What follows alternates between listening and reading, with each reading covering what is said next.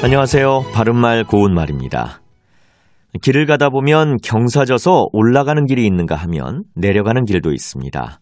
낮은 곳에서 높은 곳으로 이어지는 비탈진 곳은 오르막이라고 하고 반대로 높은 곳에서 낮은 곳으로 이어지는 비탈진 곳은 내리막이라고 하죠. 오르막과 내리막이라는 말은 길에 대해서뿐만 아니라 기운이나 기세에 대해서도 쓸 수 있는데요.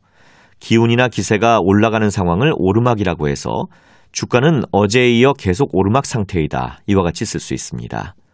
그리고 반대로 기운이나 기세가 한창 때가 지나서 약해지는 상황을 내리막이라고 해서 타자기 판매는 컴퓨터의 등장으로 내리막을 걷게 됐다. 이처럼 쓸 수 있겠습니다.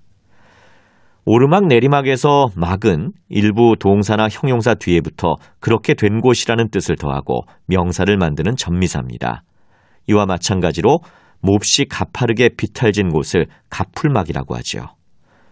그리고 오르막 내리막과 비슷한 표현으로 치바지와 내리바지가 있습니다.